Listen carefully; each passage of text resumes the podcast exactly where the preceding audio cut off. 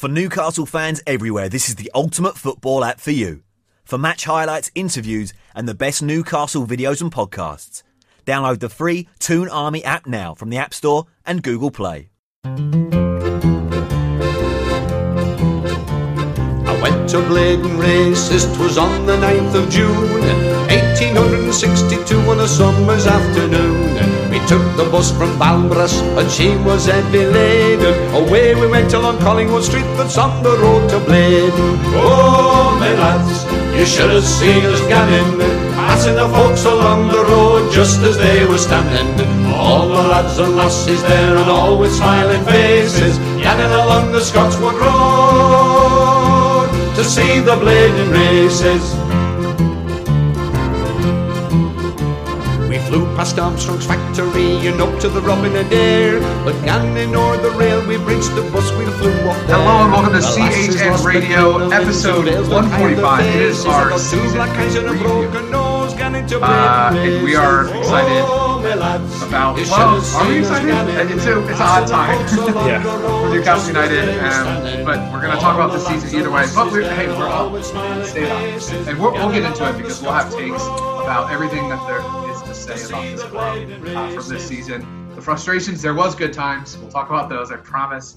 But we also have a special guest with us to help us take us through the season, because knowing how much Elijah and I drink, we definitely forgot about a lot.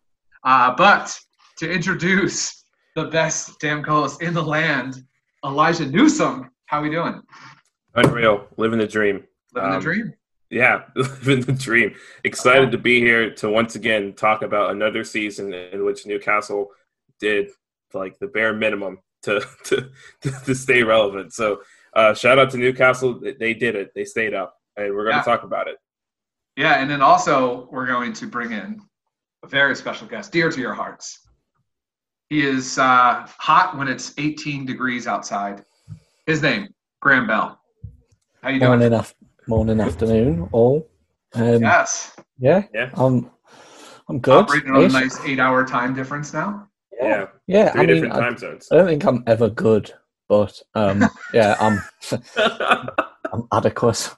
I'm adequate. Excited to talk about how mundane Newcastle United have been again. The way your voice is, your tone is like perfectly how I would describe the season. Like the way you're describing it is perfect. I love it. All right, so just some housekeeping. We are going to take a little break before the season starts. Like when the players get a break, so do we. But they're coming back in less than 2 weeks, and so will we. Yeah. But obviously for any emergency updates, there's still a lot going on in Newcastle world. And one thing we learned from the lockdown is that when there's no sports, there's one thing that's always true is Newcastle United will be in the news. You may hear from us well before 2 weeks, but obviously if something significant happens, whether it's a signing, whether it's takeover updates, you'll definitely hear from us either way. But for this show, we will just be talking about this season, and we'll have a lot to go off of. We're going to talk about what we thought going into the year, some storylines. We're going to give out some awards, and it's going to be hopefully a nice, fun show for us. So let's start with before the season started. How did everyone feel going into the season? Steve Bruce. Rafa's Mags. Where did you think we would finish? We'll start with you, Graham. I thought we were going to finish 17th. I thought we would scrape by. And I thought that it would be very much doom and gloom pretty much all the way through the season. And I think I've been pretty much spot on apart from the 17th. Yeah. But it's just been a struggle, really. And I thought... I don't know. I just think we've been very lucky that there's been three other teams that have been incredibly poor. Four, if you include Villa. Well, Villa looked like a team that definitely deserved to go down, but, things happen. Yeah. But I wasn't positive, and I would say no one was going into it. So, yeah, not positive at all, but I thought we would scrape through. Yeah, Elijah, do you know what our predictions were prior to the season?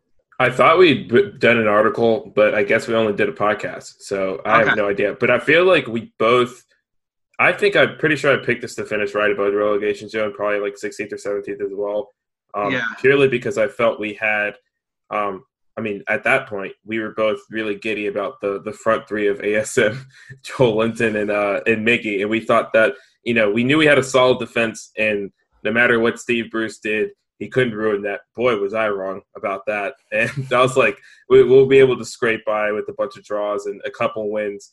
And, I mean, I guess I was pretty spot on about that. So around 16th or 17th as well. Okay, yeah. I think what I did is I said that we would finish 17th. And then I said that in, like, Slack, like, we're going to get relegated. Yeah, I'm pretty sure you did say that in the Slack. I switched my prediction. I'd, like, hopped out of it. But and then, like, it looked like that was going to happen after the first match of the season where Jetro Willems came on and played central midfield. And then the second match was it for me. Got smoked by Norwich. And I was like, okay, yeah, we're done. Yeah. Really wish you wouldn't have reminded me of that day, lads. Sorry about that, Graham. But as like you're adequate, so it can only go down from here, you know? Yeah, that's true. That's true. The only way is down. Yeah. What about players going into the season? Trying to think back, Elijah, is there a player that you thought that you were like really high on going into this season? I mean, obviously, I've got the Atlanta bias, so I wanted Miggy to do well this season. I kept citing all of those stats about chances created when he came to Newcastle and how that had improved because, you know, he was a bit of a distraction and drew a lot of attention to himself just due to his speed and all that kind of stuff. So I thought he was going to have a really solid season and really push himself to be one of the better players in the side. I mean, I guess I was technically right.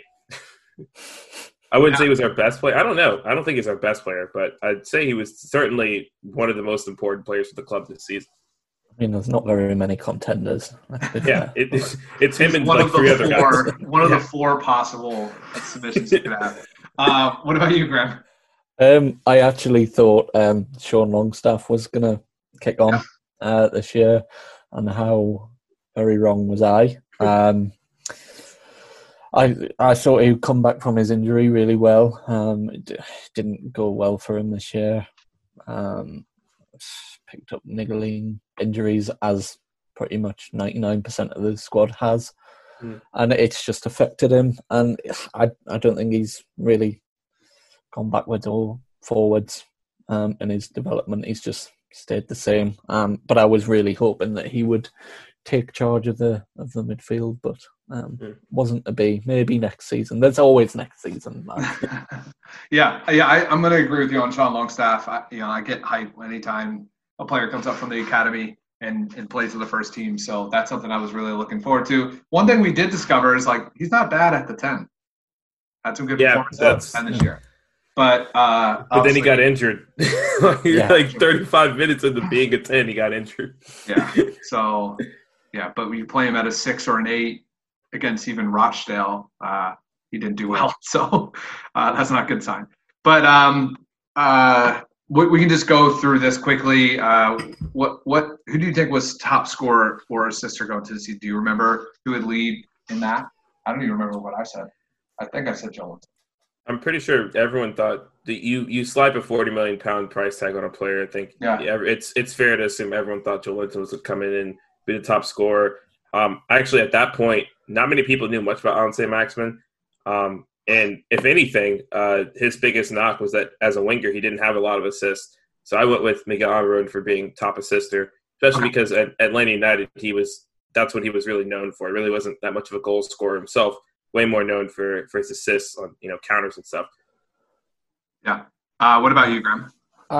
For top assist, I went for Jonjo, because I thought Steve Bruce would give him a more kind of freer role. I don't know if that's really been the case. He has improved dramatically under Bruce, though. I'd say that opinion. There's been a lot of goals that there's been a lot of Shelvey passes that should have been goals. We'll just leave it at that. Yeah, so yeah, and then for top scorer, I went for Big Joe, as we like to call him. But yeah, I agree with Elijah. If you stick that amount of money on him, you're going to expect so much from him. Totally. I think that's been the main issue for him, because he's come in with so much expectation. If you take away the £40 million or whatever it was, he's still taking a number 9 shirt, and that's a huge amount of pressure to take as well for such a young lad, and going into a new league with no language at all. It's difficult for him, and it's just proved to be a bit of a stinker, hasn't it, really? Yeah, and my last preseason question for you is, what signing do you think would have made the most impact? So I'm going to read the signings from July and August, just to refresh everyone's memory. But we had Joelinton, we had Kyle Scott, we had Jake Turner, Jetro Willems, Allan Saint-Maximin, Emil Kraft, Andy Carroll, and Ludwig Frenzelette. Yeah. I'm expecting a similar crop of names this season, to be honest. A lot of youth guys. We've already made a couple of youth signings already that the club are going to tout as like our marquee signings of the summer. Oh, Elijah, are you still there? Oh, man. Partially because he was one of the players I'd already heard of. Yeah. Okay. I was just going to say, I thought it was going to be Allan Saint-Maximin. I mean, I had heard of him already. I mean, I'm a huge FIFA guy. He's been one of those fun guys to use in FIFA in a while. And I'd seen him at Nice. I knew about the Gucci headband ahead of time. I just knew he was exciting to watch. I didn't know much about Joelinton at all. Outside of the few matches I'd seen of him in the Bundesliga last season, I thought he was okay. I thought it was going to be Allan Saint-Maximin. Yeah. What about you, Graham? Shockingly, I had two out of that list of grand names you reeled off there, it wasn't Kyle Scott. I had ASM and Andy Carroll, and I will never live that down, that last one. I'll say Andy Carroll, like, he led the team in assists or something like that. So yeah, he's done all right, hasn't he? But there we go. Yeah. No, I saw quite a bit of ASM in the French league, and I thought he would do pretty well over here. And, he did start off horribly with that injury, and he picked up hamstring injuries and things like that. But since the restart, he's just looked phenomenal. And I think just getting him fit and raring to go has been the main thing, but he reminded me of Ben Arfa, and he still does, really, but he's still got a bit of a way to go to reach that level, I think. So just to break it up a little bit, we're recording this during the FA Cup final, and Graham Bell predicted that Christian Pulisic would get a hat trick today, and he just scored 6 minutes into the final. So, we got 84 minutes to get two more. So great prediction there, Graham. Thanks. So we're gonna take a quick break, and then we're gonna head into the season. We're just gonna be a meaty dive in.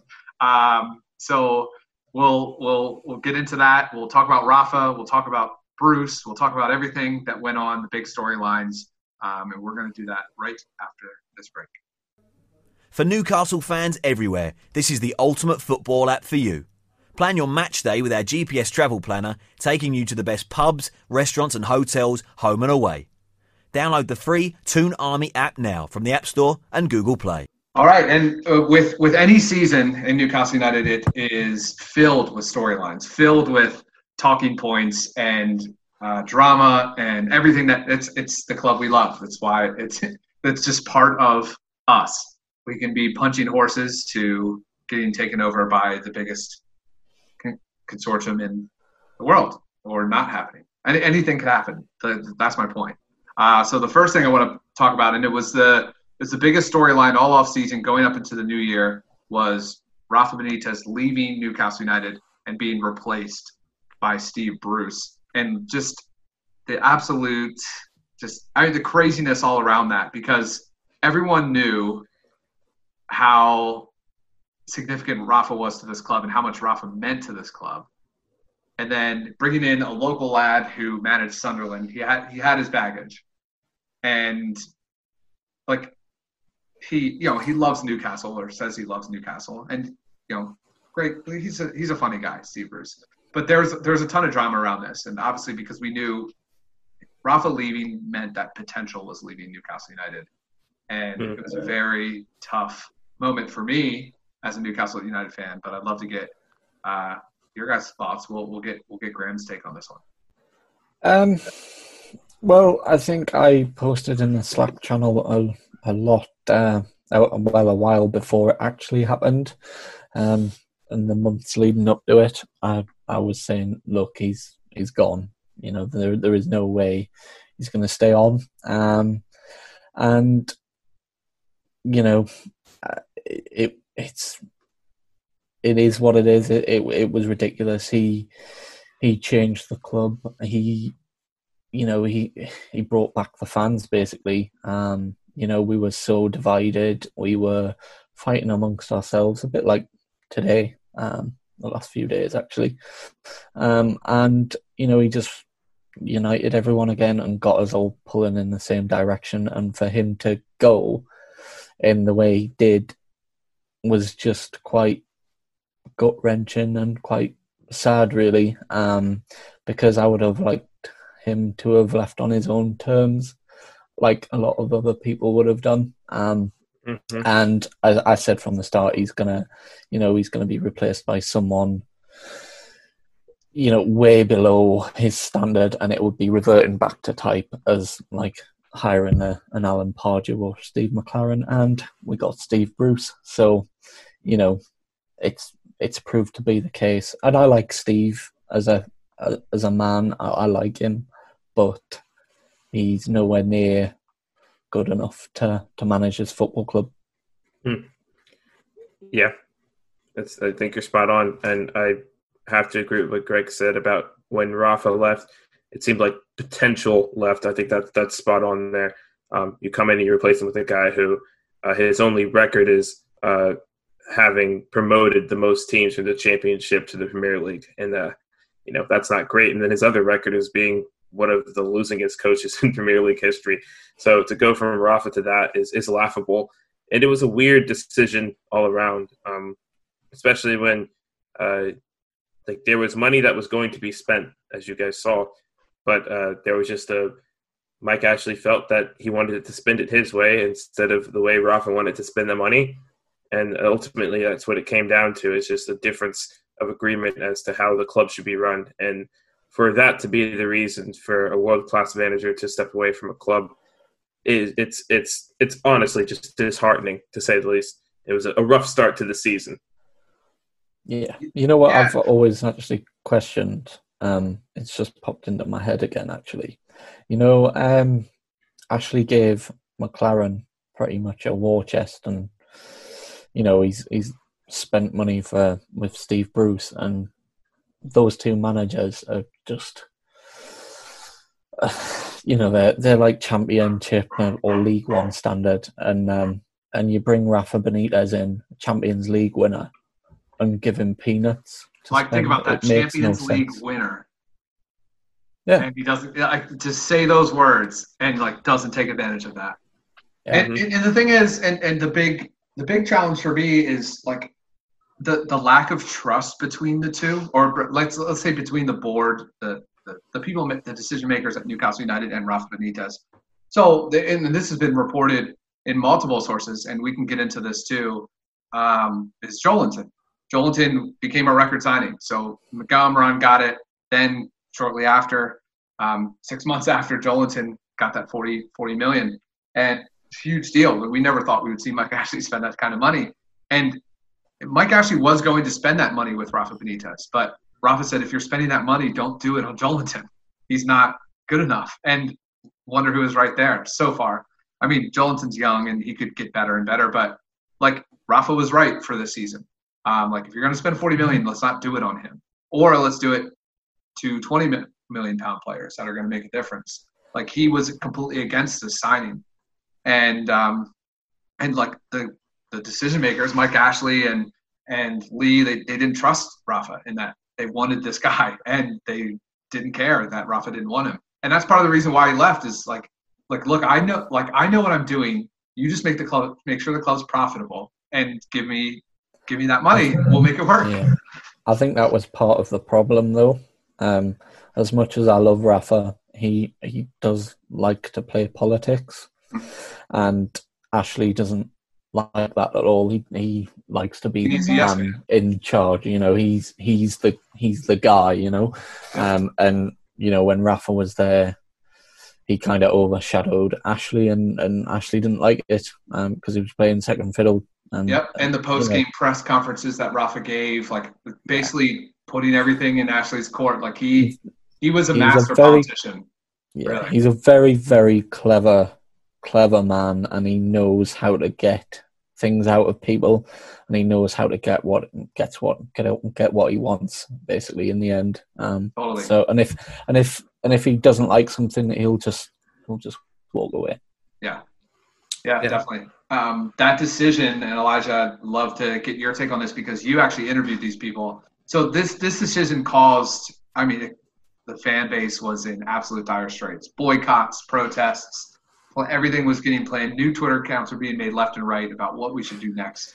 But one of the significant decisions is at the end of last year, War Flags came into play in a significant way. Like an international spotlight was put on this group. And they had, definitely the most amazing displays I've seen at Newcastle United in a short span of time. That one display where they had everybody's name and they went to whatever country, Poland or whatever, to pick it up and drove it all the way back. But they made the decision that if Mike Ashley was to get rid of Rafa, that we will no longer have any displays at Newcastle United matches as long as Mike Ashley's owner. And Elijah actually interviewed them about that. And I'd love to get your take, Graham, because you're very close with the folks there too. But we'll start with Elijah, and then Graham, when Elijah's done, just go right in on your thoughts. Yeah, I mean, it was a monumental decision because you talk about one of the few supporters groups and that actually had a direct link with the club. Those guys actually had a relationship with the team because obviously displays of that magnitude benefit everyone. It makes the team look good. It makes the fans look good. It makes everyone involved look good. And so for them to walk away, I think was a big step. And it kind of was a tipping point, I think, for a lot of reasons. I mean, for the past ever since we started this podcast, we've been talking about fan protests and fan unrest. And Graham, you've been a big part of that as well, being there as a part of these protests.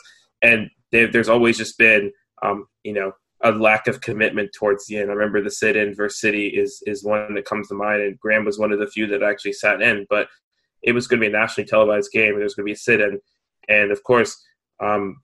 There's a lot of people talking a lot of talk. Thousands of people saying they were going to participate, and at the end of the day, it was only a few people. And regardless of the circumstances, I know that we won that day, and Miguel Almiron was confirmed to come to the club. But regardless of the circumstances, if you're going to protest, you gotta protest. And so when War Flags stepped away, I was like, oh wow, stuff is getting real. There's actually some movement behind this. And even then, I still thought the majority of the fan base was still going to stick around. And, I technically, I guess I was right. I wrote a whole piece about, the if Rafa goes, we goes movement. And they'd been saying that this whole summer. And, at the end of the day, Rafa left and Newcastle still, especially as the season went on, still had decent attendance. Obviously not the best, but still there were still thousands of fans that showed up. So, I don't know. It was interesting, and it was definitely impactful that War Flags left, and they still are not affiliated with the club right now. And hopefully, we'll see them back soon. I know Graham. I believe you wrote a piece about even missing War Flags, so I know this is a big deal for you. Yeah, I know a lot of the guys. That do it, and they did such a wonderful job. But you have to look at it from. from their point of view. And, you know, there's been a lot of supporters that have walked away, and credit to them, because we're stuck in this kind of, I don't know, this kind of vortex of nothingness, I suppose, where there's just the only thing you have is to turn up and support the team. There's no ambition there. There's nothing to kind of reward you for that support. It is just basically lambs to the slaughter way of thinking. You're turning up to watch absolute rubbish served up to you week in, week out, and you're paying your hard-earned money to go there, and you sit through it and you think, why do I do this every week? And that is what War Flags have been feeling, and the majority of the fan base. And the thing that gets me is they were so influential, you know, with their displays. The one against Liverpool was amazing. You know, so much time, so much effort went into building all these displays. So much money as well was raised, you know, and to be treated with, well, they were just treated like nothingness. It was just like, okay, you can go, it's fine. There was no sort of, doesn't appear to be an attempt from the club to try and salvage the relationship there. And that's the thing that really, really got on my nerves, because as soon as Rafa went, pretty much the soul and identity went out of this football club. And, you know, War Flags are a great part of that. And I do miss them, because match days without those lads there as well, creating the atmosphere, it's a bit like a graveyard. Yeah, very well said. Let's dive more into the season now. So it was certainly a time. What a time to be alive. Yeah. We originally started it or talked about just the awful opener against Arsenal, and then getting kind of drubbed by Norwich 3-1. And then Joelinton got his goal, which gave us the hope. But the rest of, like, it took a while to get into things. And really the first one that I want to talk about, the first match I want to talk about is beating Manchester United. Wasn't till October, but we were, I mean, I'm looking at the results now. So after we beat Spurs, we drew Watford, we lost to Liverpool, we drew Brighton, we lost 5-0 to Leicester, and then Matty Longstaff happened against Manchester United. Let's talk about that moment. Just getting that goal when we needed points. We were in the drop zone. It was looking really ugly.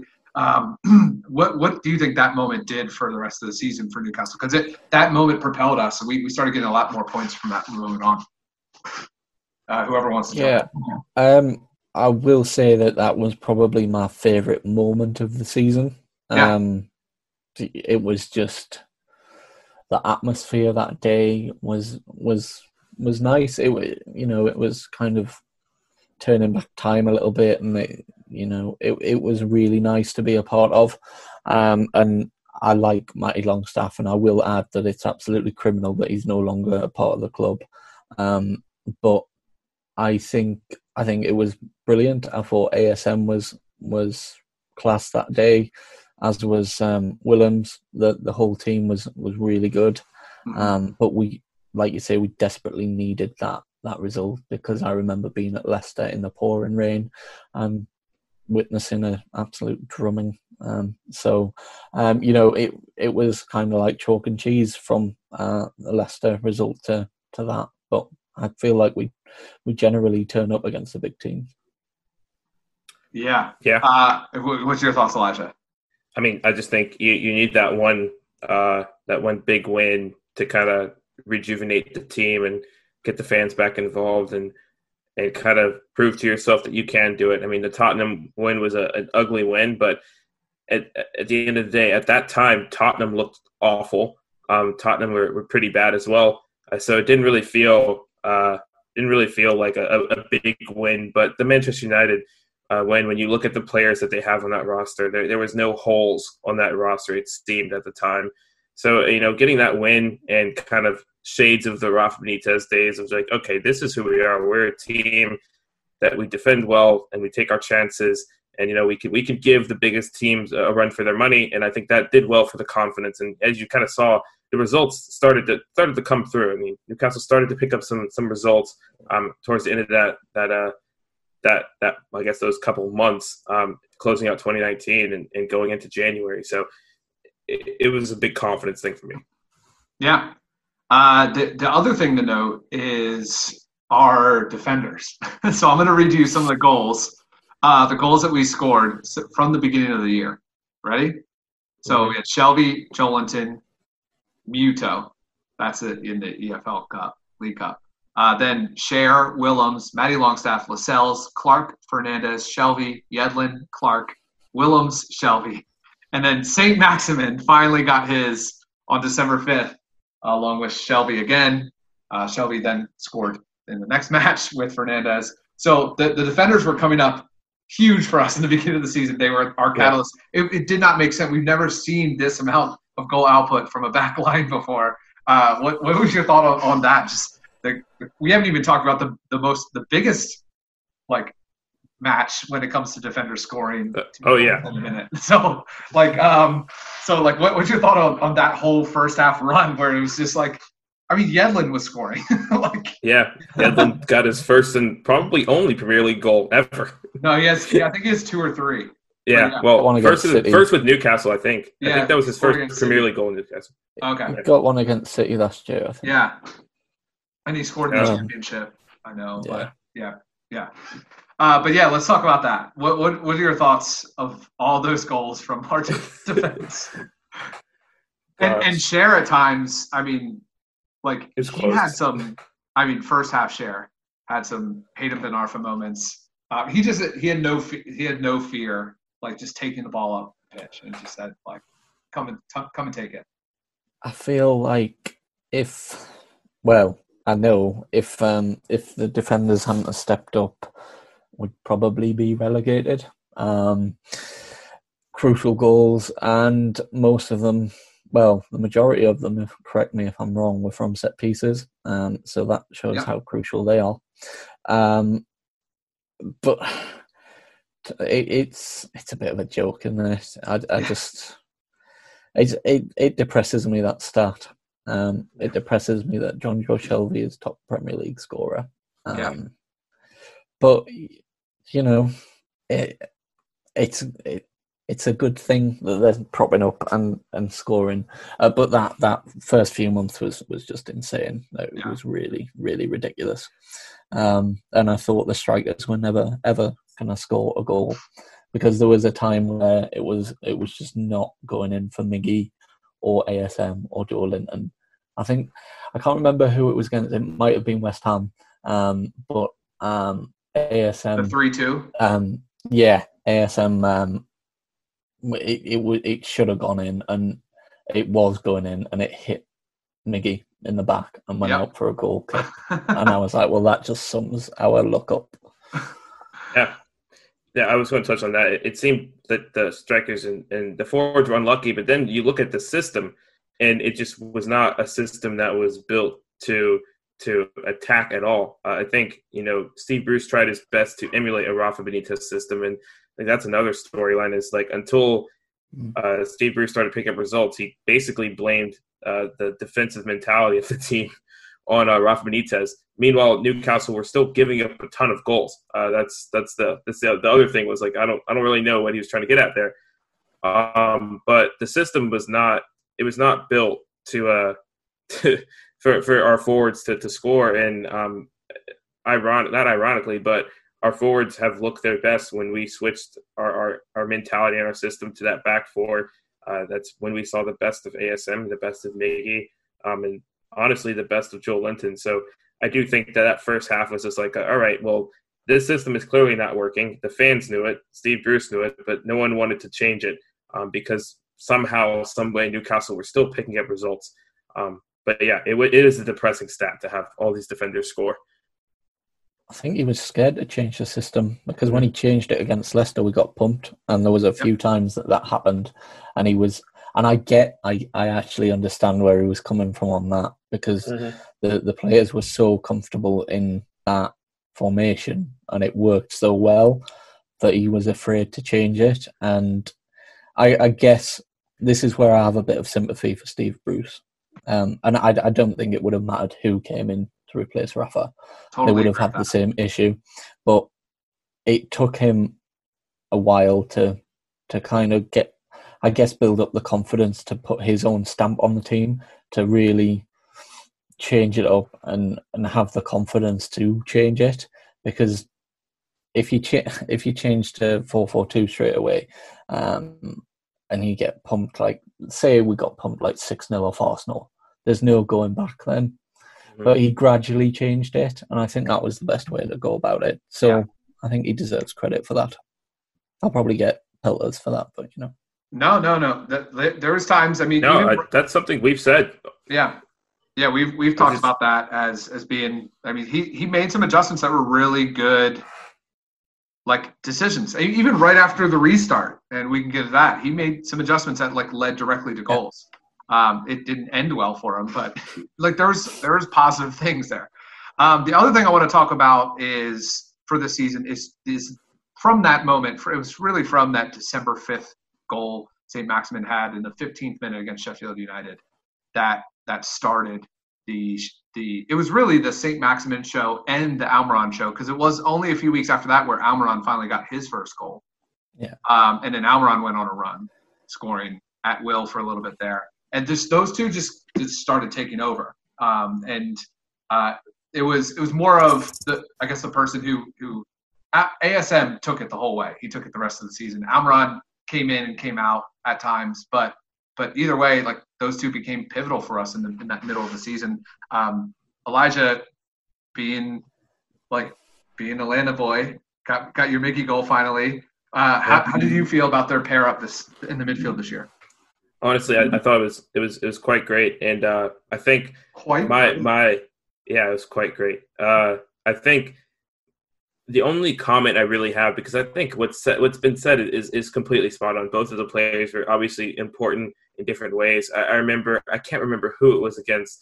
It was against Wolves, where you see just like both of them are important in different ways. Obviously, ASM draws attention to himself with his dribbling and his ability to create space and opportunities for others. But, you know, there's some things that Mickey has done that, you know, you're not expecting ASM to do. Like when Mickey chased down Adama Traore to win the ball back against the Wolves match, you're taking on one of the fastest men in the world at the moment, who was in the best form. That was nice.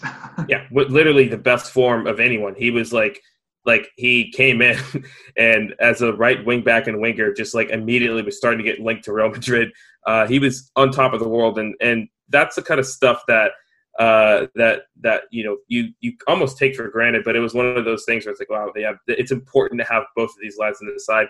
And it was honestly unfortunate that kind of a storyline I didn't write down, but it has to be worth mentioning, was just the injury trouble at Newcastle this season. And whether you want to blame that on matches played or training or whatever, but Newcastle had an absurd amount of injuries, and ASM was victim to that, where he messed up his hamstring early on in the season, and for that whole first half of the season, it was you get 2 weeks of Saint-Maximin at like 75%, and then he's out for another 2 weeks. And so him getting back and being fully healthy, especially going into January and going after that, I think that was key for Newcastle as well. Having him there consistently, having him there and able to play for a lot of the season, closing out the season. Yeah, I thought they were tremendous, really, both players. Apart from the Matty Longstaff moment, one of my favourite moments was Mickey's first goal, because you could see like it was really affecting him because he'd gone so long without notching, and then just the relief, and it was one of the best atmospheres that day as well. And he hugged the ball boy, and I just loved it. Yeah, going up to the ball boy was great. Do you think anyone was yelling louder than Miguel Almiron in the stadium? Yeah, I was. You were yelling out. I mean, Miguel, I could tell, was screaming at the top of his lungs when he scored that goal. So that was fantastic to see. Because I mean, he's so infectious to watch, right? His smile and like just you just see his work that he puts in, and like he's always happy. And then seeing that goal, we were just like, everyone in Newcastle wanted him to score, like so bad for so long, and to finally get it. And then to go on a little bit of run too was like super refreshing, because we're like, okay, he might work, like he might actually do it and consistently. He's, he's one of the players that actually benefited from the cup run. You know, he got a few goals. That's a great point. In the FA Cup, and I think that really kind of set him on his way for the rest of the season. So, I just love them both. I love ASM more because, you know, he's my boy. But, I mean, actual friend ASM. You know, just name dropping there, sorry. But no, I think they're crucial to the team. Miggy's work rate is beyond, it's just beyond a joke, isn't it?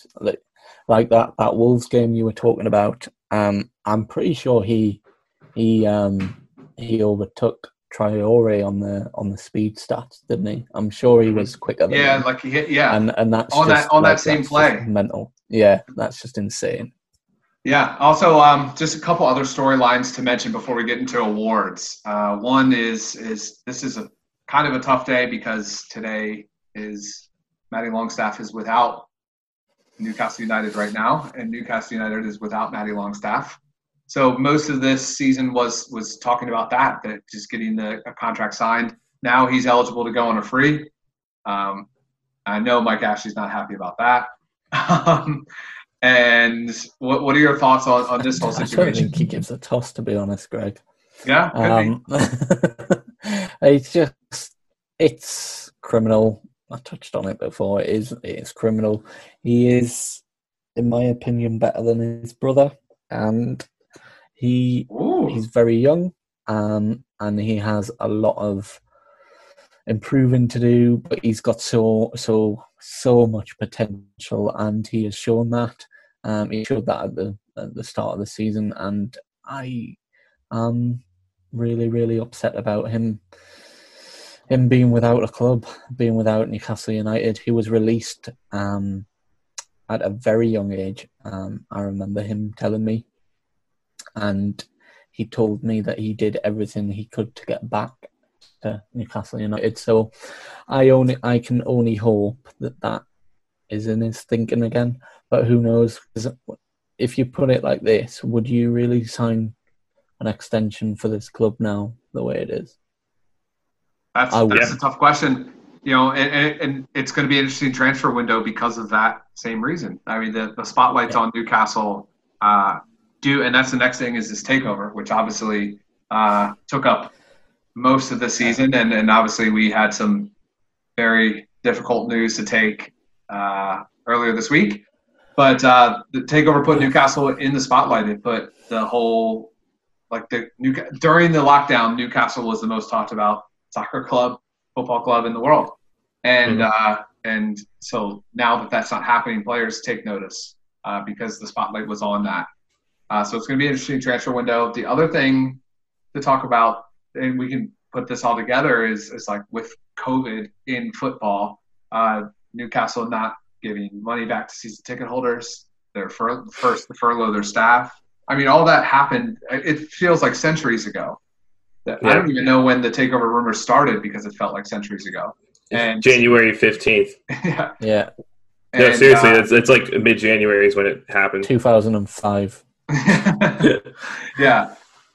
So just we don't have to dive in because we could spend hours on this, but just give a general synopsis of, because both of you have the same feelings. Graham, probably more inflamed, like Elijah and I talked about on an emergency podcast. There's nobody more affected than this than people in Newcastle. But like, give me an idea how disappointed you are with just how everything kind of closed out with the season. It's hard. It really is hard because we had so much hope. It was the only thing that we were kind of clinging on to, We had all that cans and hashtag cans and whatever. And that was a laugh, and it was just a feeling that everyone was kind of jubilant. They had something to look forward to finally, and then for that to be taken away. The thing that annoys me most about the whole process is it was taken away in the manner it was. It wasn't just the Premier League coming out and saying straight away, no, you can't take over this football club. If they had done that, I would have understood. I would have still been gutted, but I would have understood. But to let it roll over for 17 weeks was absolutely ridiculous. And to let geopolitics come into it, to let other influences come into this and just take it off the tracks, it was just absolutely ridiculous. And I really, really hope that the Premier League suffer because of it. But as an area, I'm not even going to talk about the football club, because we know how it would affect us if that takeover had gone through. Now, I know for a fact that the consortium were going to put in money to the NHS, and that's something amazing and close to my heart, because it's just to even do that when you're buying a football club. And they had a very community spirit about it. We saw Jamie Rubin today tweet that he's actually been funding the food bank as well. It's things like this. It is people's lives, it's people's jobs, it's the community spirit that they would have brought to this football club, this city, because without Newcastle United, Newcastle is, without Newcastle United performing well, and without an owner that cares, tries, has any kind of ambition, it struggles. The city struggles. Yeah, definitely does. Yep. Elijah, any comments? Last comments on that before we head to hopefully a little bit of a lighter topic, giving out some remarks. Just my only real thing there, and I think Graham hit it on perfectly. And I wrote this when I wrote our official piece saying it was over. Is that this was personally the most hope I'd seen in the fan base since Rafa agreed to stay on for the championship season. This last 6 months, especially the beginning, has just been full of just hope for a lot of Newcastle fans. For the first time in a while, we saw accounts like War Flags being active again on social media, and fans getting excited about being back. In St. James, people getting excited about buying season tickets again. And it's something you just haven't seen, and it's rare in the Ashley era. It's happened 3 or 4 times where the fans feel like there's genuine hope for the club. And I think that's what hurt the most, was seeing that hope extinguished, and especially being here in the States and not really having to walk around Newcastle and run into all these fans who are just absolutely gutted. I think it was tough over here, and I can't even imagine how it was over in Newcastle. Yeah. All right, we're going to take a break. We're going to do a shot of something, and then we'll talk about something better. We'll give away some awards, and everyone, I suggest everyone else grab a bottle, grab some cans too for this, and we'll celebrate together. We're gonna take a break right after. Grab some tissues and wipe away my tears, and then grab a bottle. There we go. Perfect. For Newcastle fans everywhere, this is the ultimate football app for you. Our chat system connects the Newcastle community with its public forums for supporters globally, as well as private chats with your mates. Download the free Toon Army app now from the App Store and Google Play. All right, it's award time. Better things could be happening now, because we're going to give out awards. I know from an inside source with the club, the players have been waiting for this all year. They're really excited to see. There's some big awards out that we give, and I know they've been tuning in week after week to find out if they can get any hints onto who will be getting the best player awards and all that. So we're finally here to give that to them. So lads, stay tuned. We're gonna run through it now. I know you guys are excited. So grab some beers and let's get it started. So the first award we're gonna do We're going to say best player for last. Oh. Okay. Wow. That's a shocker. Do you guys not like that? Oh. I mean, no, I do. It's called as like God. Best picture, like at the Grammys. It's like do that last. Okay. Oh. Okay. Throw that one out there. No, actually, yeah. Well, all right. We'll do it second to last because we know who last is going to go to the hospital of the season. Yes. So we're going to give the bad award first. So players, if you don't want to know who wins this award, I'd probably tune out right now. Yes. We should just whisper it. Yeah. All right. So I'll start with my submission is in the award for receiving the worst player at Newcastle United. My nominee for this is Antonio Barreca. No, I'm joking. The worst player. Season, Greg. Now, I just want to clarify that, like, I'm picking players that, like, played enough. Obviously, like, Muto is disappointment. We all know he's disappointing. But my beautiful, player, though. Oh, God. Yeah. Absolutely beautiful. Gorgeous human being. So my worst player of the season, unfortunately, is Sean Longstaff. Oof. Yeah. I just like you and just like we talked about, I thought that he was going to make leaps and bounds. There was so much momentum going into the end of last season, and this season he hit a dud. I think he underperformed from what he did last previous season, and so that would put me in that camp. I'm sorry. I hate doing that because I love the local lads, love the academy players, but I have to be honest and true to my thoughts. So, Graham, you're up. Okay. No surprise from me because I have absolutely battered him on pretty much every single match report I've done post-lockdown, and I'm really sorry because, you know... Also beautiful. Oh, yeah. He is also beautiful as a woman and as a man. And I still love him, and it breaks my heart to say this. It hurts, right? Fabian Schär, you have had an absolute stinker. And I have to say, just after lockdown, his performances have been nothing short of pathetic.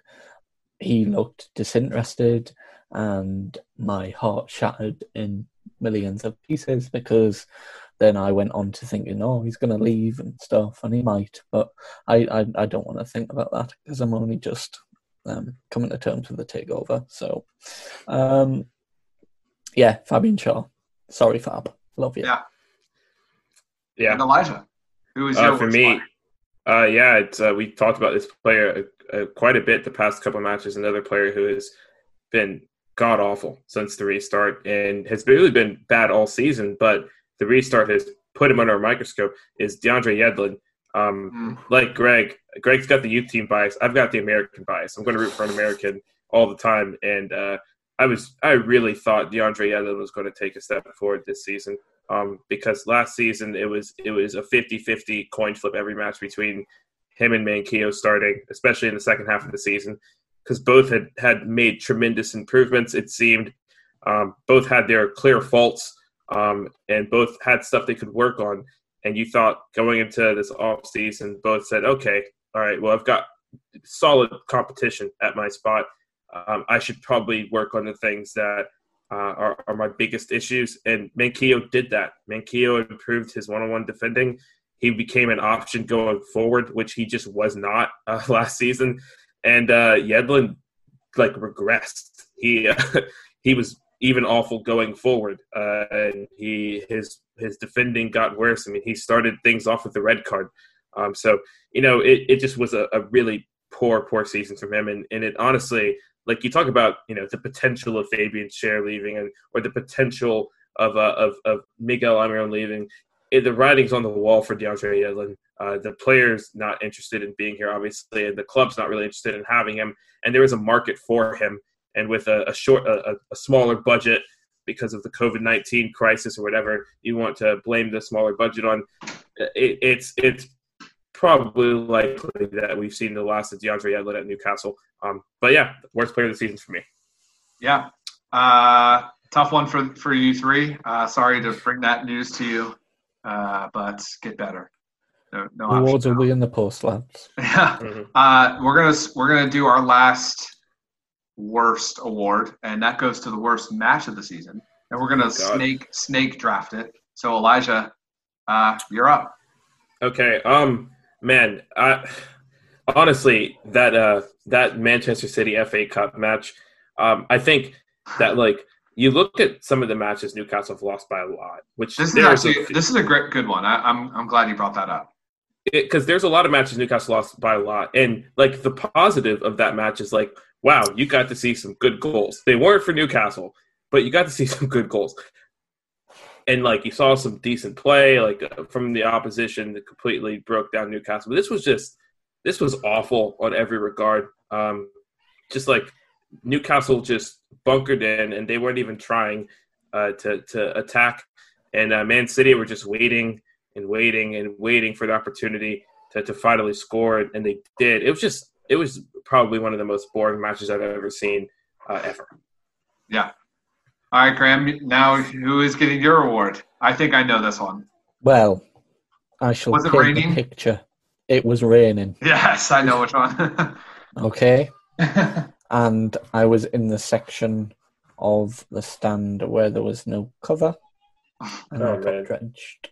And I witnessed a Newcastle United side basically surrender from the first minute, and it was a 5-0 pumping against Leicester in Leicester. And I travelled all that way. I drank lots of beer, which was needed. And that still didn't numb the pain. Leicester is a very strange place. Sorry, any Leicester people listening, but it's a very strange place. And the whole day was not my day, shall we? And the red card from Hayden. I mean, this. You know what? Jose Perez's first match against Newcastle. That's a. He didn't score though. He didn't score, but it was still just a. That sucks. The only kind of glimmer from that game was the fact, even at 5-0 down, we were still singing "Who's That Team of Call United" all the way through, non-stop. That video went around very quickly about how great Newcastle supporters are, because they're getting pumped and still singing as loud as possible. But yeah, it was just a depressing day all round. Yeah. So far we have all different ones. The worst match for me is 2-0 loss to Aston Villa. So this one was tough, because Newcastle they had their momentum. Everything was looking great. It depends on how you look at it. But we just came off. So we beat Man United, lost to Chelsea, and then we drew Wolves, and then beat West Ham, beat Bournemouth, and we were really going into it. We're accumulating these points now. We're feeling it. Just won two in a row, and we're playing a terrible Aston Villa. Side in Aston Villa. Awful. They score 2 goals in 4 minutes, and we have absolutely nothing to show for it. No energy, nothing whatsoever. It was miserable. I was so disappointed in that loss, because that's the best possible. Most Premier League clubs win that match at Aston Villa this year, and that was an opportunity for us to win 3 in a row at Aston Villa, and the team just didn't show up for it. We didn't have more possession than them. They had more. I mean, they beat us fair and square.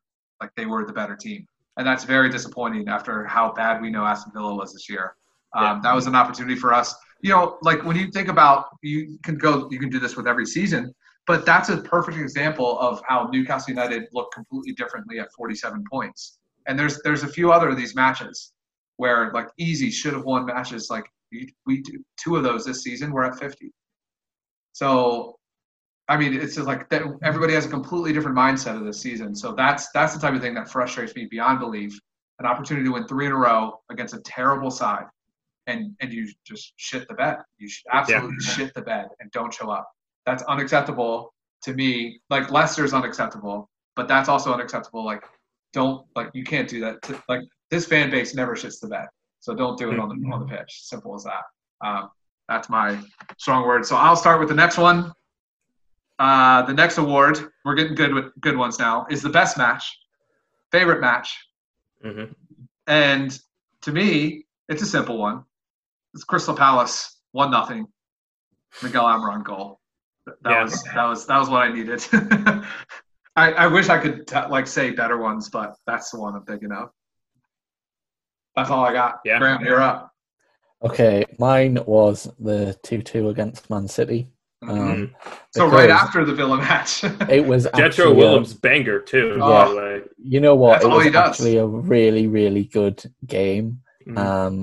And I was in the Gallagher end as always, and I was behind the Kevin De Bruyne goal. You know, I saw him chest it down and strike it. Every goal was so good in that match. I'm remembering. Yeah, every single goal was pretty special.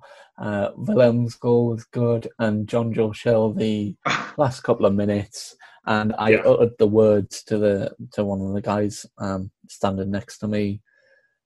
Why is Atsu taking the free kick? And the guy was like, I'm sure he'll just roll it to Shelvey and he'll knock it in. And I was like, all right, mate. And that's exactly what happened. And it was just joyous. Yeah. Oh, man. For me, I've chosen one that's it's an interesting one for sure. The 2-2 Everton match.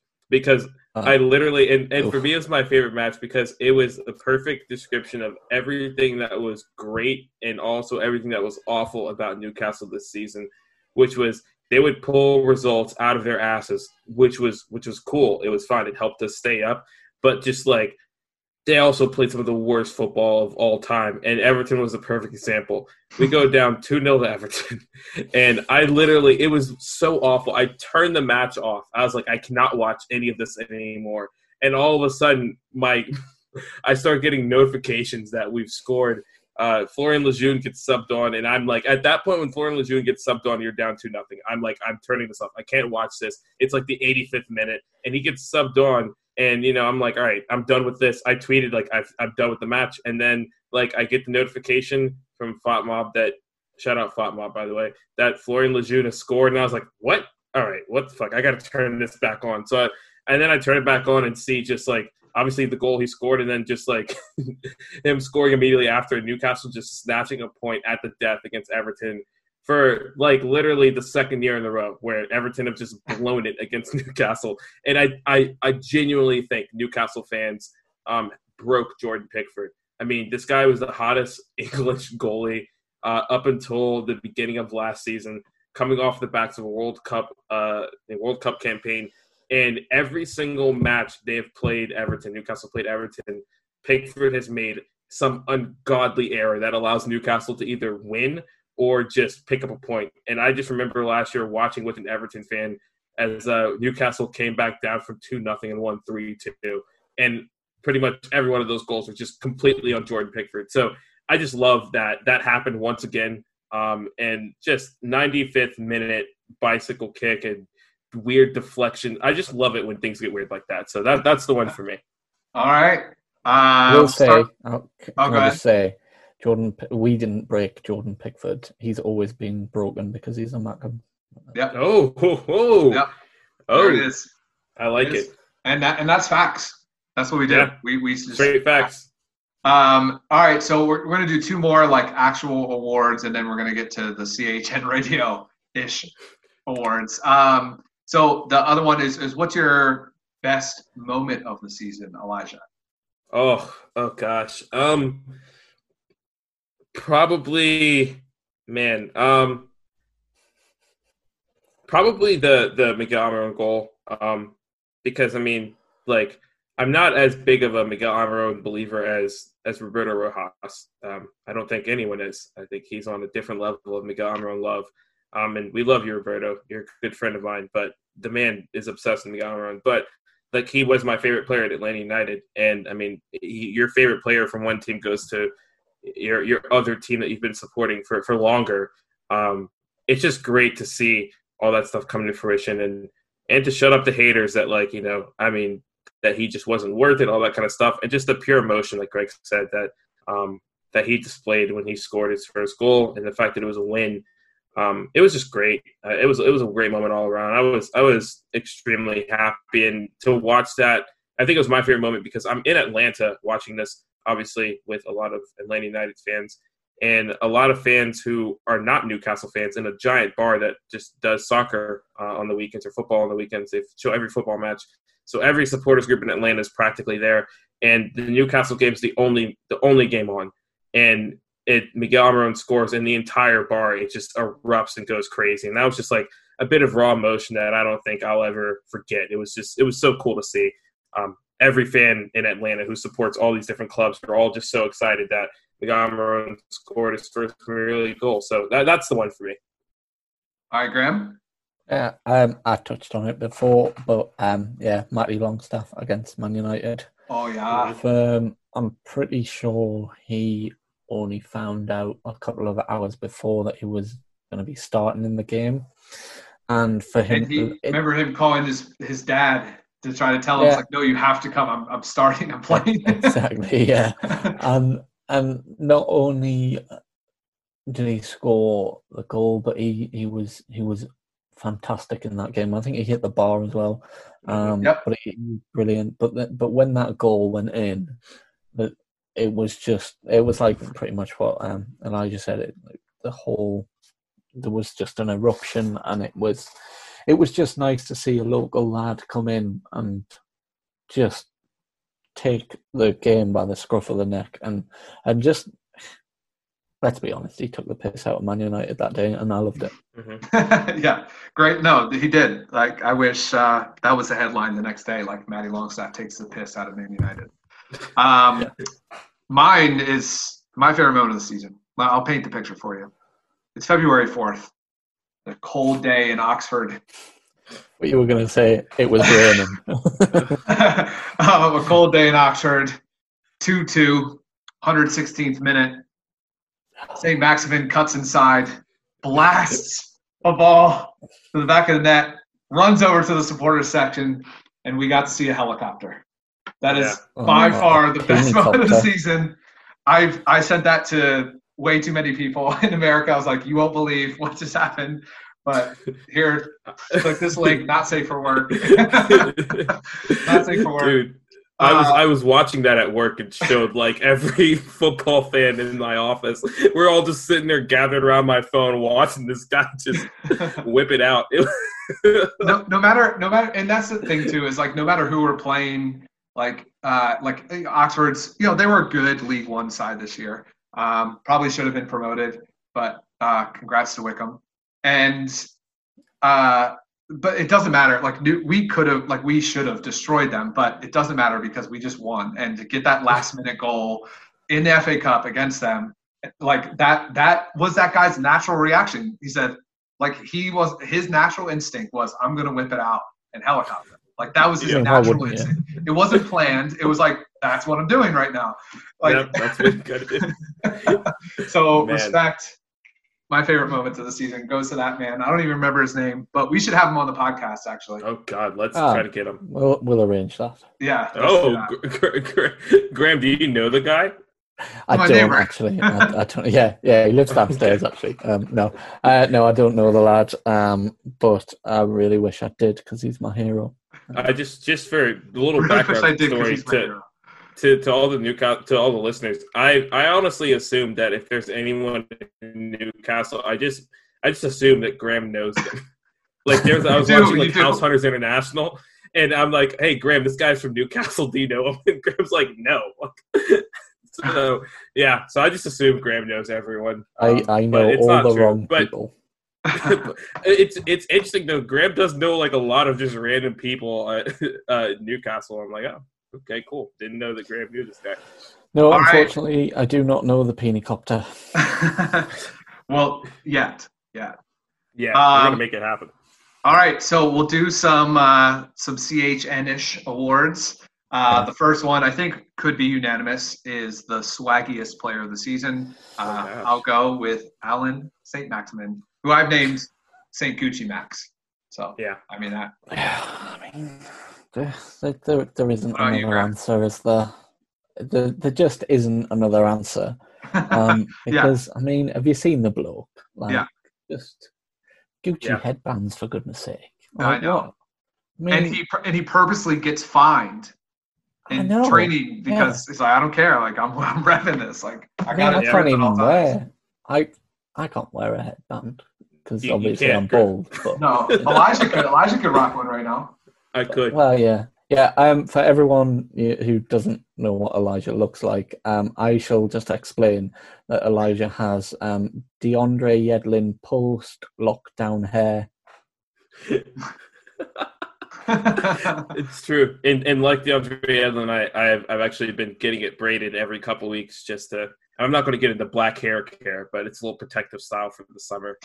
We'll do a special podcast of that. Oh yeah, we'll do a CHM special on black people hair. Yeah. But yeah, I mean, it's Allan Saint-Maximin.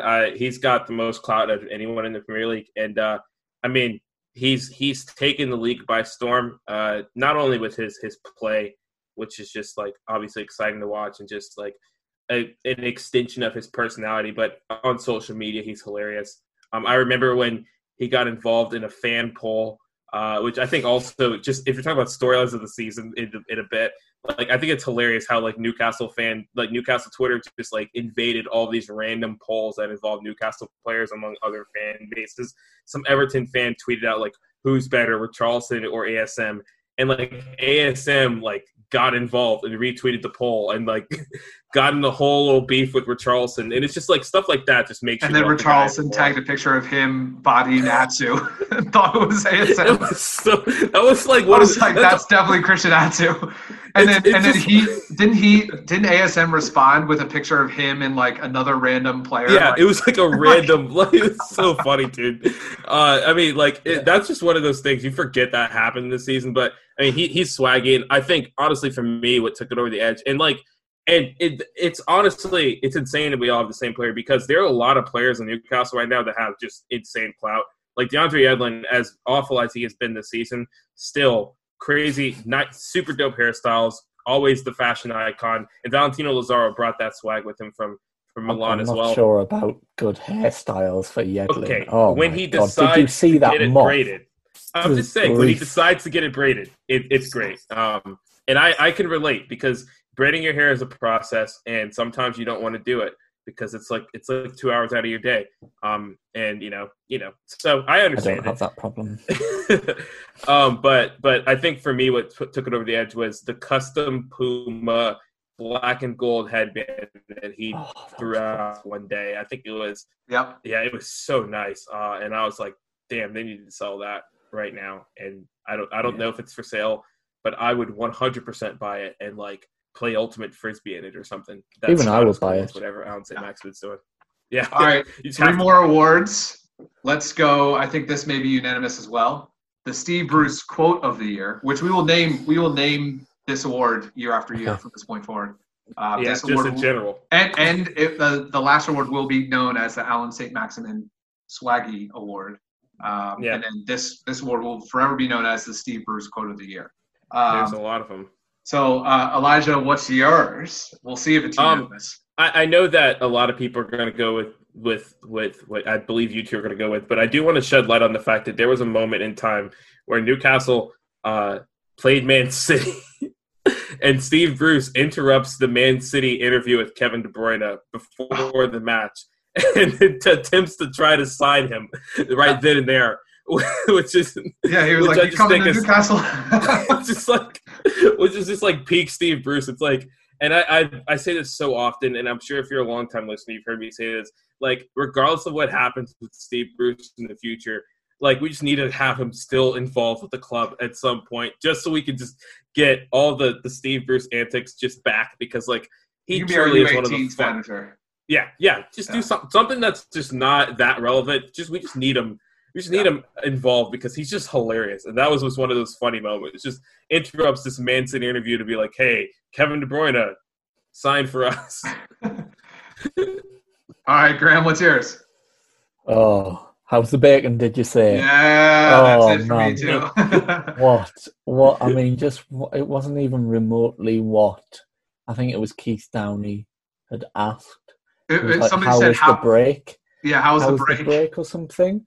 And then he was like, "Oh, how was the bacon? Did you say it?" And I was like, "What?" But yeah, so we know that bacon is on his mind a lot, and you know, I'm gonna send him a Christmas present that's, you know, maybe some smoky bacon or something.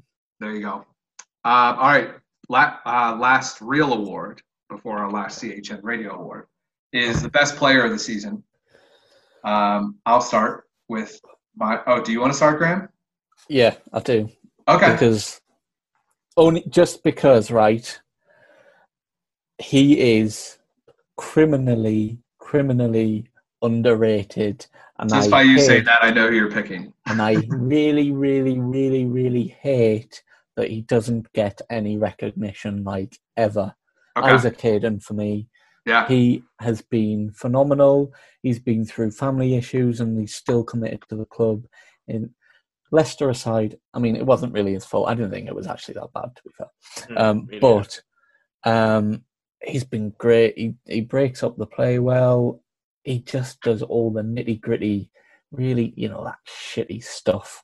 You know, a bit like Kante, but less speedy. And he's just, oh, I mean, who doesn't like an Isaac Hayden side tackle? Yeah. Mm-hmm. Who doesn't like an Isaac Hayden?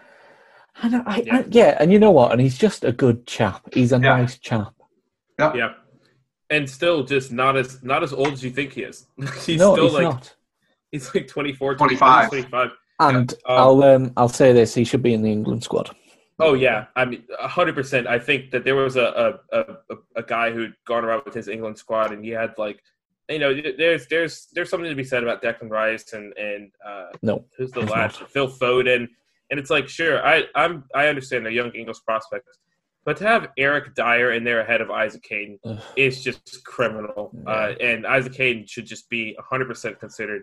And honestly, I do think that it'd be very interesting to see how England approach as international teams are getting back into friendlies match selection, because it really is at this point hard to ignore Isaac Hayden, especially with the amount of attention that was brought onto Newcastle and just how clutch he's been this season. So, is this you picking him? No, my best player is Martin Dubravka. It's Martin Dubravka, hands down. Obviously. I think the consensus among the fan base is one Allan Saint-Maximin, and I don't want to discredit anything from Allan Saint-Maximin, but Martin Dubravka started every game of the season, led the league in saves, and there are a ton of draws that should have been losses if it were not for Martin Dubravka. He is a gem, and it is insane that we bought him for £4.5 million or £4 million, whatever it was. That honestly might be the best Rafa signing. At least at Newcastle, you could arguably say for the price, like maybe even the best signing Rafa Benitez has ever made. Oh. For the price. I said for the price now. I mean, like, he's obviously signed some quality players, but if you look at the price, inflation included, like, you signed, in my opinion, a top five keeper in the Premier League for less than £5 million when Kepa cost like £70 million and is absolute shit. My player of the season is Allan Saint-Maximin. So I think I don't think we score nearly even close to the amount of goals that we do, especially since the restart. Him creating opportunities for us. There was a lot of concern, especially early on when he was building chemistry, about him not willing to pass. But that's changed. He now is open to creating opportunities for everyone else and then getting his when they come. I thought he was brilliant. And obviously he was our only player outside of – I mean, Dubravka can't really take over games. He can save them. But he's the only player who took over games on a consistent basis throughout the entire year. Yeah. All right. So in the essence of time, we'll do our last award, the Hasselu of the Year Award. So this one is for our love of Hasselu, this podcast's known love of Hasselu. So we're finding a player who reminds us most of Hasselu.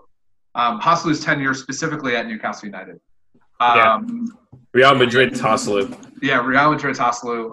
So I'll start here, and I am awarding the Hasselu of the Year award to Joelinton. Way more minutes, but the same amount of goals. Yeah.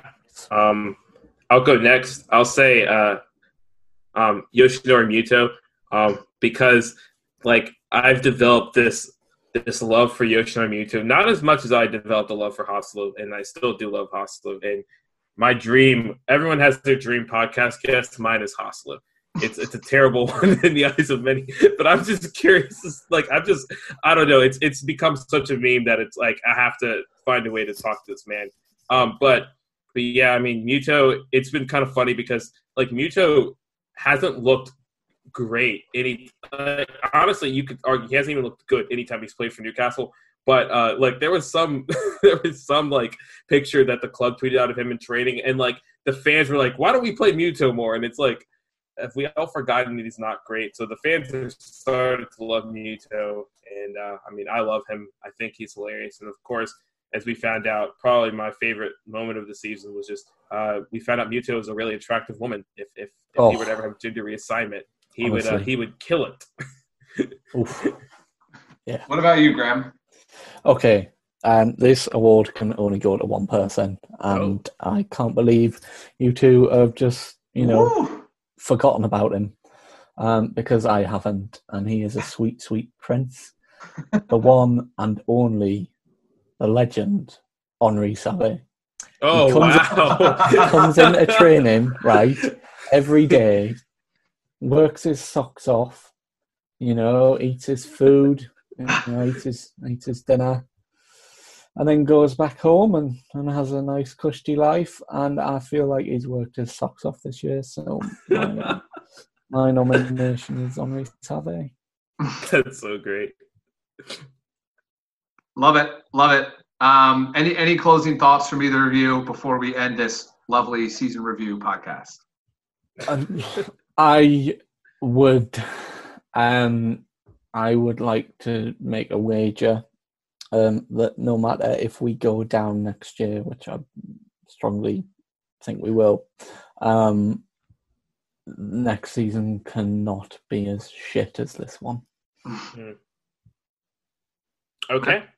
All right. That's just a great uplifting way to end this one. The only thing I'll say is I'm excited for the future of not only Newcastle, but I think this podcast, I think we're going to do our podcast network in general with the False Nine. It's been a great season for us, great season in terms of engaging with our fans. It's been wonderful to hear from everyone. I'm excited to have so many people who actually give a damn about what Greg and Graham and Zach and Adam and I have to say about just the most random things. So I'm excited for this next season of Newcastle and excited for the things that are going to come in return for CHN Radio. Yeah, we're going to have some big announcements coming up pretty soon. Also, and Elijah, we'll have to remember to tweet this, but tomorrow is CHN Radio's anniversary. Yes. So, big day, okay. Our 2-year anniversary. So we'll have to celebrate that. But until then, that concludes our lovely season preview of the 2019-2020 plus season. I'm Greg Troxell. That's Graham Bell. It's the best damn coach in the land, Elijah Newsom. You're listening to a fantastic song coming from Newcastle. So sit back, relax, and away the laughs. But I wish I was on the quayside, looking at the old town bridge. I'm coming home, Newcastle. I might as well have been in jail. I'd walk the streets all day, I'll need for a bottle of your own brown ale. I'm coming home, Newcastle, if you never win the cup again. I'll brave the dark at St. James's Park, if the Gallagher end in the rain. I'm coming home. And I'm proud to be a Geordie, and to live in Geordie land. Some people think we're bawdy and we're hard to understand, and they say it's just self-pity and we're not so very tough, cause the people in the big fat city haven't had it half as rough. I'm coming home, Newcastle, you can keep your London wine. I've walked the streets all day, I'll need for a bottle of the River Tyne. I'm coming home, Newcastle, I I wish I'd never been a weird. I'd kiss the ground for the welcome sound in me mother saying, "Hinny, how weird, I'm coming home."